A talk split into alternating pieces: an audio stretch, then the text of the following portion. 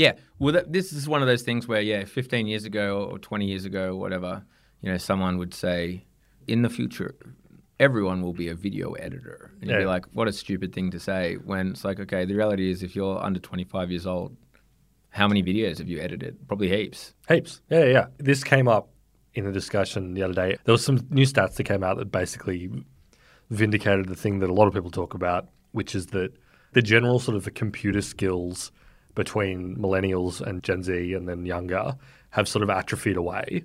And like your average Gen Z person is not as good at computers in the yeah. abstract as your average millennial. Yeah. And the reason for that is that as software has gotten better and better and more and more consumer friendly, and things like the file system have been basically obscured while you're on mobile. Yeah. Everything is a lot more well, seamless. Not only on mobile, and like Google Drive and, and on Chromebooks yeah. and whatnot, it's all search-based. Yeah. So like as a result, people just aren't developing the skills you would learn if it was like nineteen ninety-seven mm. and you're trying to get a printer driver to work. yeah, yeah. Or that sort of generic. So like there was a survey that went out basically saying Gen Z falls victim to internet scams at a higher rate than boomers and like a whole bunch of other computer related mm. things.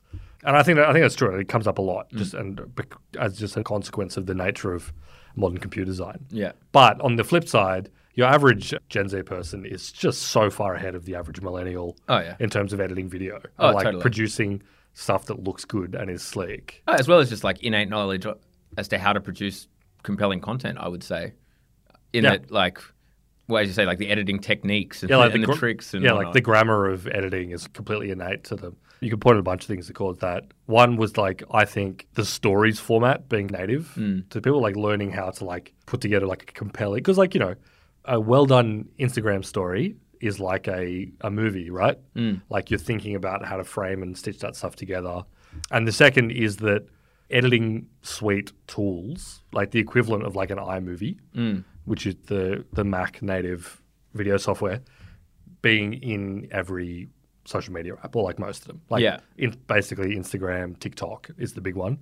TikTok having like a timeline-based video editing software yeah. that you can just like learn to use. Yeah. And TikTok's obviously taken advantage of that. They've released CapCut, which is like their more advanced suite, which basically functions the same way but has a bit more power to it, mm. a bit more feature rich.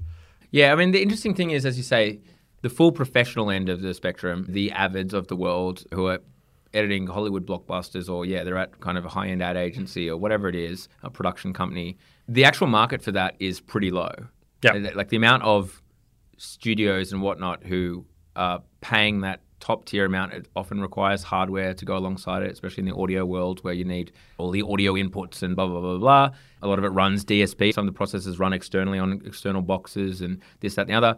You require obviously a shit ton of like graphics cards and basically, you know, the cost is really high. The amount of people doing it is relatively low.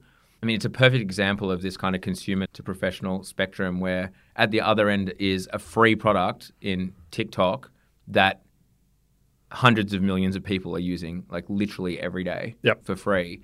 When you're looking at like from a value perspective, like we were looking at the numbers earlier with, with Avid, who is one yep. of these like professional. So like Avid is the standard for both audio and movie production, like high-end audio movie production. Mm. They own... They make Pro Tools and they also make Avid Media Composer, which is their vi the professional video software that's used basically ubiquitously in Hollywood. Mm. Like, yes, people use Final Cut and Adobe Audition and other ones at other levels of the process. But if you're making like the new Avengers movie, mm. you're, you're definitely in, in Avid mm. um, Media Composer. They pulled down three hundred million dollars in, in twenty twenty. That is obviously like a solid amount yeah, of money. It's a that's, good business. A, that's a great bid, three hundred million dollars. That's a great business. In, Revenue-wise, uh, they they did not make a profit on that. I mm. think they, but I think that was just, I don't know. It could I maybe, maybe they had a bunch of investors. Could have been, could have been, could have been a COVID thing or whatever as well, in terms of movie production being down. Who knows? We'll have a look at their. Well, I'll look at their quarterlies and I'll uh, update it uh, in the Discord. Yeah, yeah. They've got about a thousand odd employees. Mm. Considering the fact that they are the engine of many of like the biggest movies in Hollywood, the biggest albums that are released via Pro Tools. Um, three hundred million dollars as a slice of that is not huge, right?